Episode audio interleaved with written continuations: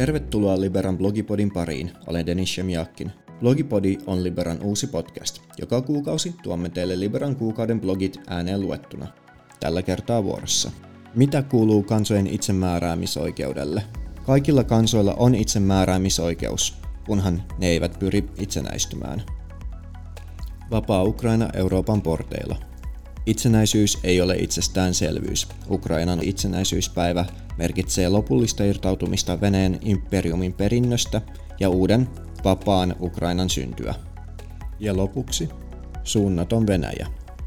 Venäjällä ei ole mitään tarjottavaa naapurimailleen, eikä edes varaa jatkuvaan sotimiseen, mutta se ei tiedä mitä muutakaan valtion tulisi tehdä.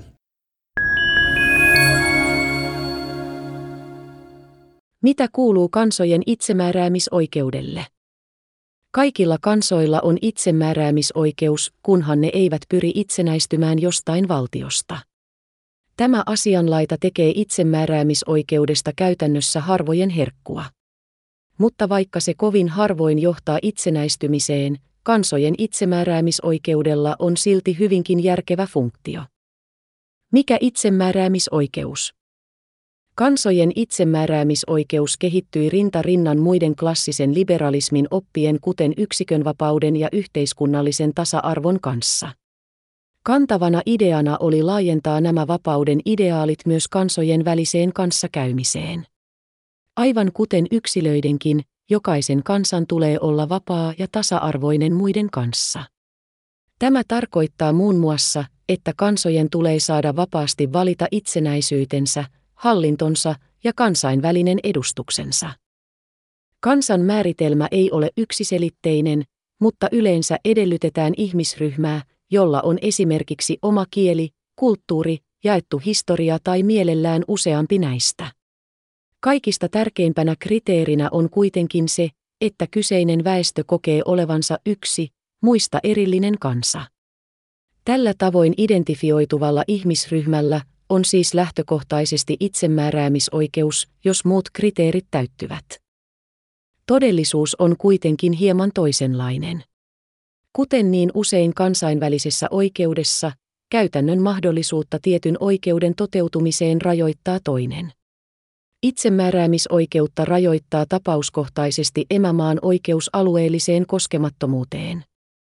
Lisäongelmia seuraa, kun huomoidaan, että missään ihmisasutukseen sopivassa paikassa ei ole enää olemassa terra nulliusta, ei kenenkään maata, joka ei kuuluisi mihinkään valtioon.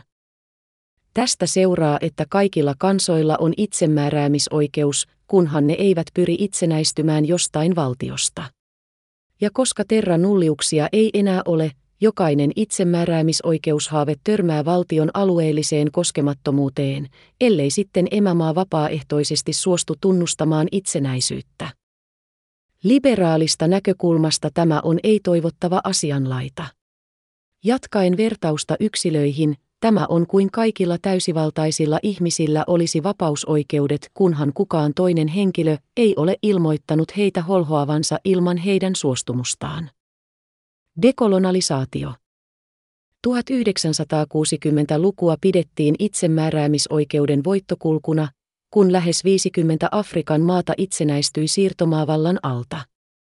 Prosessi alkoi, kun YK yleiskokous hyväksyi vuonna 1960 siirtomaiden vapautumista koskevan päätöslauselman. Sen mukaan itsehallintoa vailla olevia alueita tulee kehittää tavoitteena niiden itsenäistyminen. Kolonialismi sai nopeasti etupäässä Yhdysvaltojen ja Neuvostoliiton painostuksen ansiosta kiistatta epälegitiimin ja laittoman luonteen. Belgian, Ranskan ja Iso-Britannian demokraattiset hallinnot eivät halunneet enää taistella vastaan, vaan luopuivat siirtomaistaan.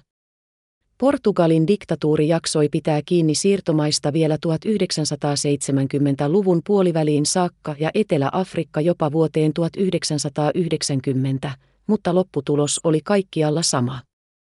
Prosessi ei kuitenkaan johtunut kansojen itsemääräämisoikeudesta. Koska siirtomaavalta oli laitonta, kolonialisti ei voinut vedota imperiumin alueelliseen koskemattomuuteen ja joutui siten suostumaan sen pilkkomiseen. Siirtomaavalta tuli siis tiensä päähän johtuen kolonialismin laittomuudesta, ei itsemääräämisoikeuden voimasta. Itsemääräämisoikeus vuodesta 1991. Kansojen vapautuminen emämaan ikeistä sai aivan uuden momentumin KUN Neuvostoliiton ja Jugoslavian sosialistiset liittovaltion rysähtivät kasaan oman painonsa alla 1990-luvun alussa. Jossain paikoissa itsenäisyys tapahtui verettömästi, toisaalla sodittiin, mutta lopulta nämä liittovaltiot poistuivat historian tunkiolle ja niiden tilalle tuli yhteensä 21 itsenäistä seuraajavaltiota. Taas kerran kyse ei ollut siitä, että itsemääräämisoikeus voittaisi alueellisen koskemattomuuden. Tätä alleviivasi oikeuskäsittely koskien Jugoslaviaa ja siitä itsenäistymään pyrkiviä maita. Vuosina 1991 1993 Jugoslavia. Konferenssin välimieskomissio antoi yhteensä 15 oikeudellista tulkintaa koskien Jugoslavian hajoamista. Tapauksessa Jugoslavian edustajat yrittivät esittää, että esimerkiksi Kroatialla ei ollut oikeutta itsenäistyä, koska se rikkoisi kansainvälisen oikeuden turvaamaa Jugoslavian alueellista koskemattomuutta. Mullistavassa päätöksessään välimieskomissio linjasi, että Jugoslavia oli hajoamisprosessissa, mikä vei pohjan sen alueellisen koskemattomuuden suojelulta. Näin ollen Jugoslavian osilla oli oikeus itsenäistyä, minkä ne tekivätkin. Itsemääräämisoikeuden sisältö ei ole muuttunut huolimatta suuresta määrästä itsenäistymisiä sitten 1960-luvun. Kaikissa tapauksissa taustalla on vaikuttanut erityissäännös, joka on tehnyt mahdottomaksi alueelliseen koskemattomuuteen vetoamisen, kolonialismin laittomuus tai liittovaltion hajoamisprosessi. Erityistapausten ulkopuolella tilanne on yhä vuonna 2022 se, että jos asiaan eivät vaikuta muut seikat, alueellinen koskemattomuus voittaa konfliktitilanteissa kansojen itsemääräämisoikeuden. Kansojen itsemääräämisoikeus nyt, Katalonia, Skotlanti ja Donbass. Kansainvälinen tuomioistuin on vahvistanut kansojen itsemääräämisoikeuden olemassaolon useissa ratkaisuissaan, muun muassa suhteissa Ahvenanmaahan 1921, Itä-Timoriin 1995 ja Kosovoon 2010. Mutta vaikka tämä oikeus siis on olemassa ja voi hyvin, Katalonia ja Skotlanti eivät pyristelystä huolimatta ole päässeet itsenäisiksi erityissäännöksen puutteen vuoksi. Skotlanti sai haluamansa kansanäänestyksen itsenäistymisestä vuonna 2014. Pelottelukampanjan seurauksena selkeä enemmistö kallistui itsenäistymistä vastaan. Kaksi vuotta myöhemmin tapahtui kuitenkin Brexit-äänestys, minkä johdosta skotlantilaisten mieli muuttui. Skotlannin kansanpuolue lupasi järjestää uuden kansanäänestyksen voittaessaan 2021 parlamenttivaalit, jotka se voittikin. Iso-Britannian konservatiivihallitus on kuitenkin harannut uutta äänestystä vastaan.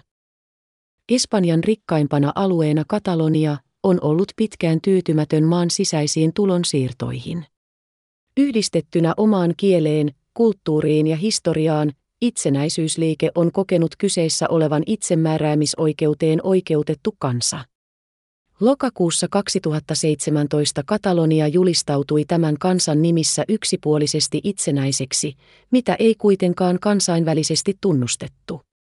Neliraajajarrutusta tekevä Espanja on kieltäytynyt neuvottelemasta aiheesta ja nostanut syytteitä itsenäisyysaktivisteja vastaan. Ukrainan itäosissa Donbasissa Venäjän miehittämien alueiden separatistit ovat julistaneet kaikenlaisia kansantasavaltoja. Lisää laittomia rajamuutoksia saattaa olla tulossa lähiaikoina, kun muun muassa miehitettyyn Hersoniin on suunnitteilla kansanäänestys liittymisestä Venäjään. Kaikissa tuoreissa tapauksissa on sama lopputulos, emämaan alueellinen koskemattomuus voittaa itsemääräämisoikeuden. Tosipaikan tullen kyseessä on siis melko heikko oikeus. Donbassin kohdalla itsemääräämisoikeus häviää Ukrainan alueellisen koskemattomuudelle myös siksi, että alueiden itsenäistyminen on saatu aikaan Venäjän laittoman asevoiman käytön tuloksena. Näin ollen kansainvälisen oikeuden mukaan Venäjän laiton toiminta tuomitsee samalla Donbassin itsenäistymisen vielä erityisen laittomaksi. Vaikka se harvoin johtaa itsenäistymiseen, kansojen itsemääräämisoikeudella on silti hyvinkin järkevä funktio. Itsemääräämisoikeus on nimittäin mahdollista toteuttaa erilaisilla autonomiaratkaisuilla valtion sisäisesti, kuten vaikka Suomi on tehnyt Ahvenanmaalle.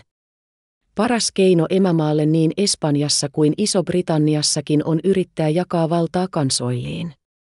Desentralisoidumpi hallinto ja laajempi autonomia voisi molemmissa maissa vähentää kansojen haluja itsenäistymiseen ja tervehdyttää siten koko maan politiikkaa.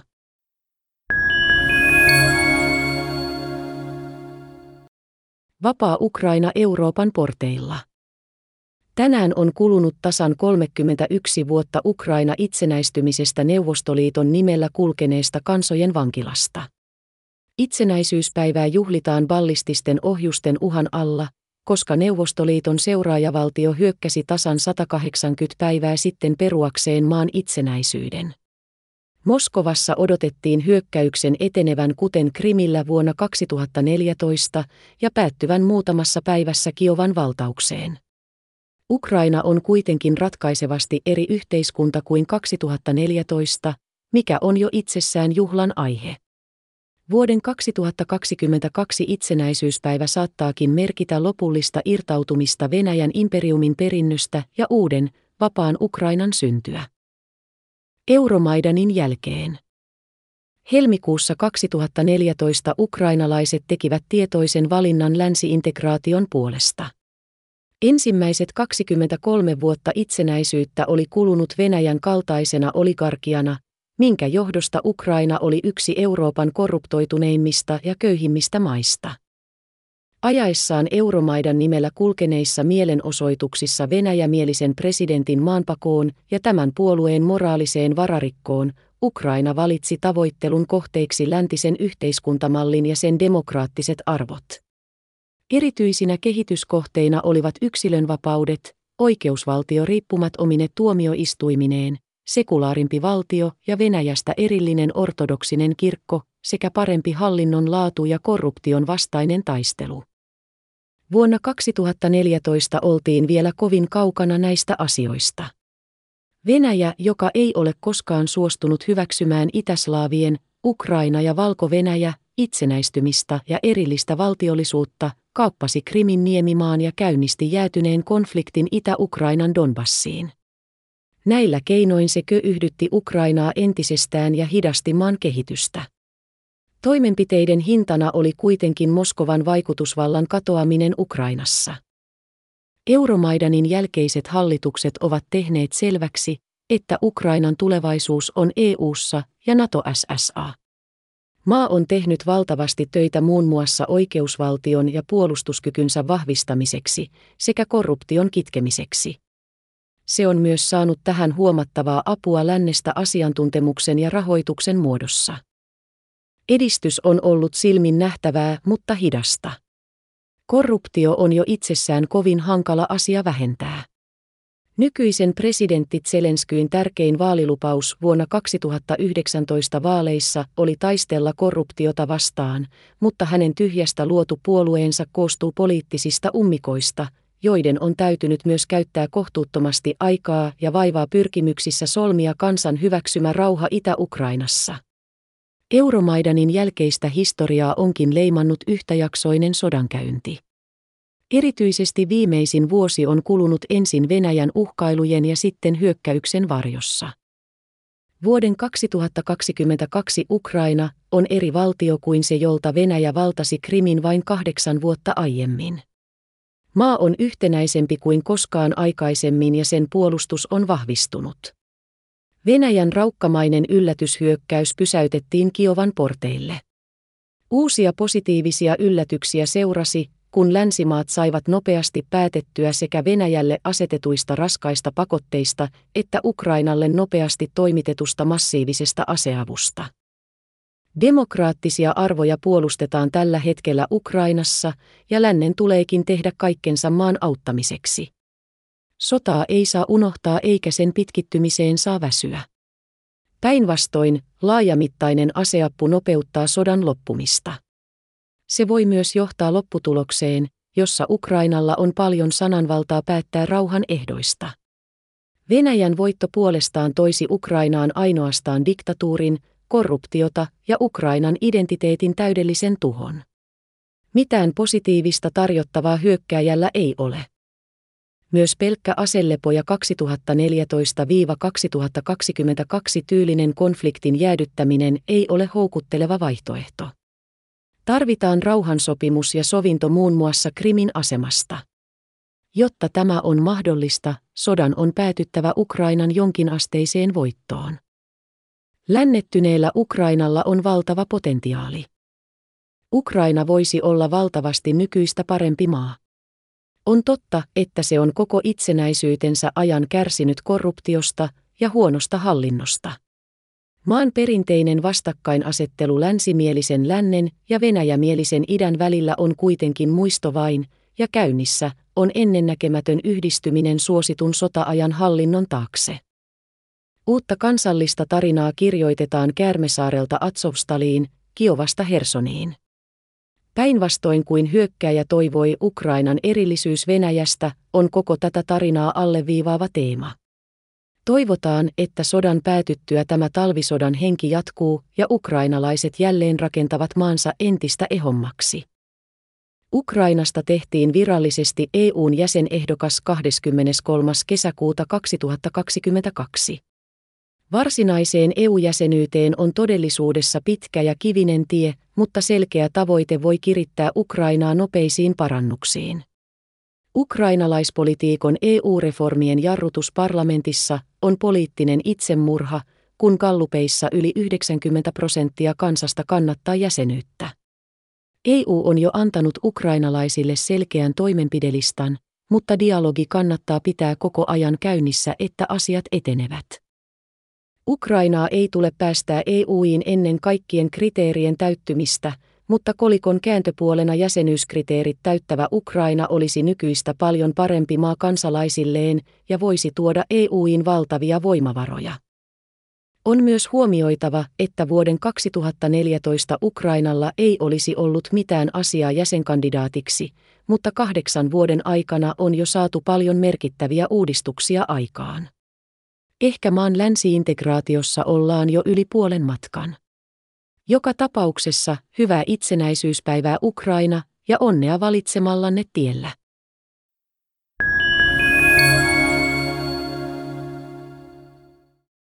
Suunnaton Venäjä.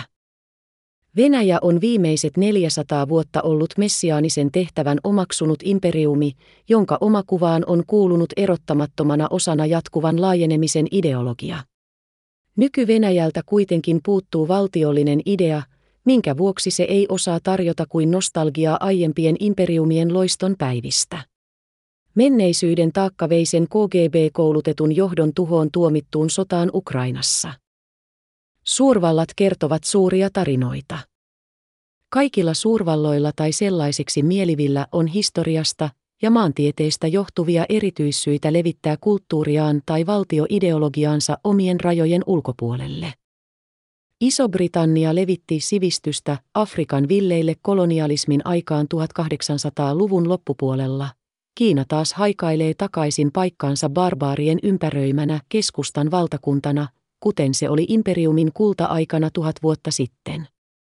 Yhdysvalloilla on ollut vuodesta 1845 julkilausuttuna ideologiana niin sanottu kutsumuskohtalo, jonka mukaan maalla on Jumalalta annettu tehtävä levittää demokratiaa ja kapitalismia kaikkialle Pohjois-Amerikan mantereelle.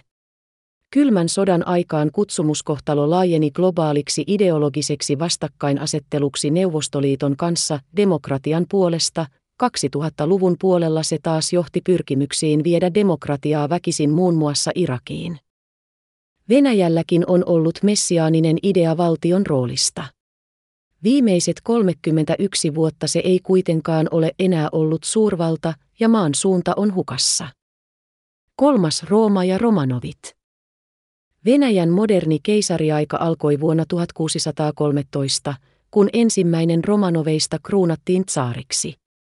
Suku piti valtaa vuoteen 1917 ja viisi viimeistä tsaaria hallitsivat myös Suomen suuriruhtinaskuntaa. Johtuen muun muassa valistusaatteen puutteesta, hallitsijan asema kehittyi Venäjällä autoritaarisemmaksi. Kun Euroopan hoveissa levisi valistuneen itsevaltiuden oppi ja keisareiden valtaa rajoitettiin, Roman ovien valta myytiin kansalle kolmantena Roomana. Ensimmäinen Rooma hajosi vuonna 476, toinen Rooma eli Bysantti taas tuhoutui Konstantinopolin valtauksessa vuonna 1453.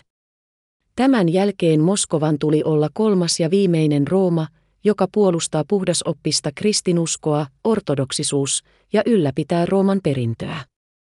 Hallitsija peri tässä näkemyksessä oikeutuksensa valtaan suoraan Jumalalta ja hallitsi tämän nimissä ilman rajoitteita.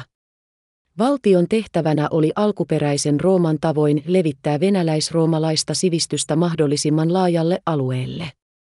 Kun Pietari Suuri rakennutti Pietarin kaupungin Ruotsilta vallatulle alueelle Itämeren pohjukkaan, tätä markkinointiin sivistyksen tuomisena joutomaan Suomen sukuisille barbaareille. Hän myös rakensi Venäjälle maan ensimmäisen sotalaivaston, piti hän suurvallalla sellainen olla.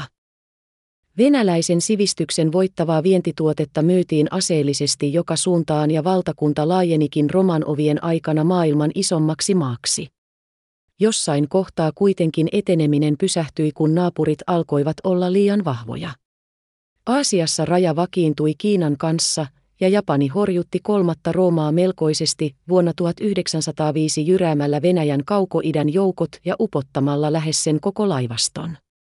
Euroopassa suuruudenhulluihin haaveisiin kuului ensimmäisen maailmansodan aattona muun muassa Istanbulin haltuunotto ja muuttaminen takaisin Konstantinopoliksi. Venäjä oli kuitenkin jäänyt auttamattomasti teknologisesti jälkeen muista kehittyneistä maista ja sota kulki katastrofista toiseen. Talvella 1917 leipäjonoista alkanut kapinointi levisi nopeasti yleisemmäksi kansannousuksi ja Jumalaa edustanut saari ja hänen valtansa osoittautuikin hauraaksi. Valitettavasti yhtä hauras oli saarin tilalle noussut demokraattinen hallitus, ja pian uusi vallankumous toi mukanaan uuden messiaanisen vallan. Maailman valtaajat – Neuvostoliiton hallintomuoto ja valtion idea perustui marksismi-leninismiin ja maailmanvallankumoukseen. Neuvostovaltion tarkoitus oli kirjattu sen ensimmäiseen perustuslakiin 1924, jonka mukaan sen tuli laajentua kunnes kaikki maailman valtiot olisivat yhdistyneet siihen. Jumalalta saatu valtuutus vaihtui Marksin tieteellisistä totuuksista johdettuun mandaattiin ulottaa neuvostovalta joka ikiseen maahan maailmassa. Roman ovien messianismi steroideissa, siis. Neuvostoaikana imperiumi jatkoi laajenemistaan, välillä ottamalla vastaan jäsenanomuksia Baltia 1940, toisinaan taas puhtaasti hyökkäyssodan keinoin Afganistan 1979-1989.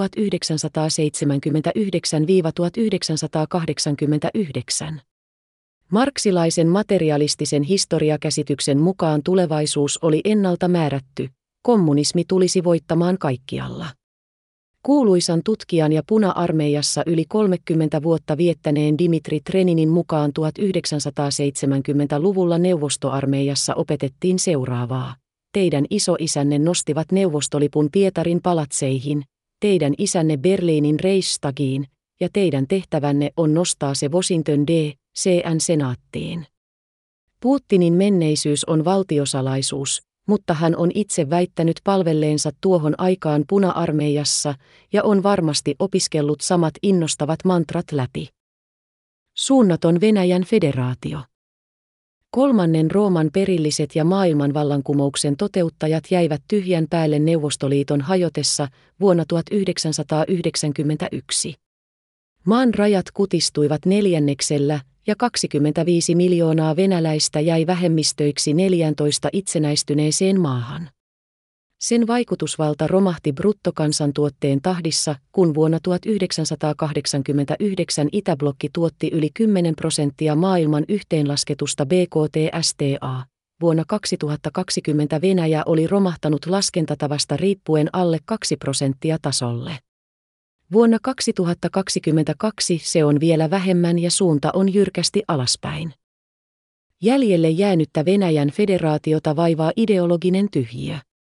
Aiemmin valtion tehtävänä oli levittää puhdasoppisuutta ja sivistystä, romanovit, tai viedä maailman modernein ja tieteellisin kokonaisvaltainen maailmankatsomus barbaareille, kommunistit.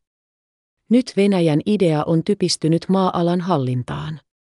Valtion päätarkoitus on pitää jäljellä oleva kansojen vankila kasassa ja ylläpitää järjestystä. Tämä on huomattavasti vähemmän innostava missio, minkä johdosta maa ei pääse eteenpäin. Lähes kaikissa gallupeissa vuoden 1991 jälkeen yli 50 prosenttia vastaajista katuu Neuvostoliiton hajoamista. Ehkä vielä hälyttävämpää on, että enemmistö kaipailee jopa kommunismia takaisin ja Stalin nousee kyselyissä toistuvasti Venäjän historian suosituimmaksi henkilöksi. Diktaattoria ihannoivaa Gallup-tulosta olisi mahdotonta edes kuvitella länsimaissa. Mikäli Venäjä olisi normaali valtio, sillä olisi luonnonvarojensa avulla potentiaalia olla valtava Norja, eli kansalaisilleen hieno, rikas ja vapaa maa elää. Erityisesti 2000-luvun öljyrahoilla olisi voitu rakentaa huomattavasti nykyistä monipuolisempi talousmalli ja tehdä kiinnostavia tuotteita, joita voisi sitten myydä luontaisille markkinoille ja maailman suurimmalle talousalueelle heti länsinaapurissa. Mutta messiaaninen menneisyys esti tämän kaiken. Historian perintönä saatu maa-ala sisältää satoja eri kansalaisuuksia, joista moni haluaisi itsenäistyä eroon Moskovan ikeistä.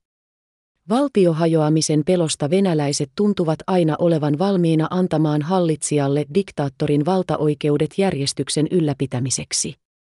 Tässä vaihtokaupassa yksilönvapaudet, reilut vaalit, rehti hallinto ja poliisi sekä puolueeton tuomioistuinlaitos uhrataan näennäisen vakauden alttarille. Historiallinen vastakkainasettelu lännen kanssa pakotti Venäjän johdon keksimään jonkinlaisen ideologisen kuorrutteen, jolla haastaa länttä. Sellaiseksi valikoitui uskonto ja konservatismi, sekoittuneena koko ajan kasvavissa määrin nationalismilla.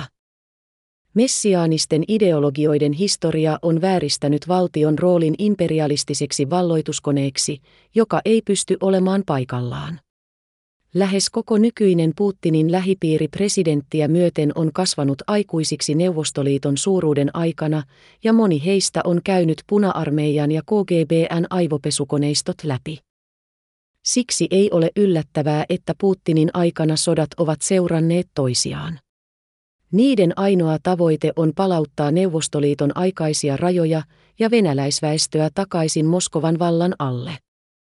Politiikka jatkuu samanlaisena, vaikka maa ja sen talous ovat olleet jatkuvassa kurjistumiskierteessä vuodesta 2013 saakka. Venäjällä ei ole mitään sivistyksellistä tarjottavaa naapurimailleen, eikä edes varaa jatkuvaan sotimiseen, mutta se ei tiedä mitä muutakaan valtion tulisi tehdä. Vuonna 2022 Ukrainassa Venäjä haukkasi liian ison palan, mikä on nyt lopullisesti todistanut sen valtioidean mahdottomuuden. Maa, joka ei osaa kuin laajeta, on korruption vuoksi niin degeneroitunut, ettei se pysty voittamaan itseään huomattavasti pienempää ja köyhempää maata. Ei, vaikka se suunnitteli operaatiota kuusi kuukautta, sitoi siihen valtavan armeijan parhaita sotilaitaan ja sai tehdä yllätyshyökkäyksen haluamaansa aikaan. Venäjän suurvaltaharhat tuhoutuivat Kiovan porteilla ja upposivat Mustanmeren lippuvaivan mukana.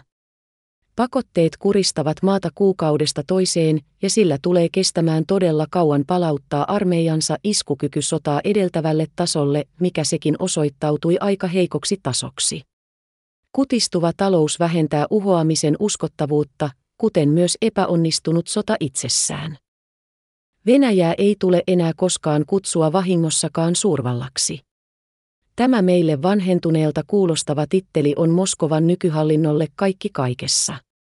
Vaikka maa on esimerkiksi talous, terveys ja turvallisuusmittareilla liki kehitysmaatasoa, on se voinut lohduttaa kansalaisiaan olevansa kuitenkin Yhdysvaltojen vertainen suurvalta maailman toiseksi suorituskykyisemmällä armeijalla sekä teknologinen edelläkävijä, joka lähetti ensimmäisen ihmisen avaruuteen.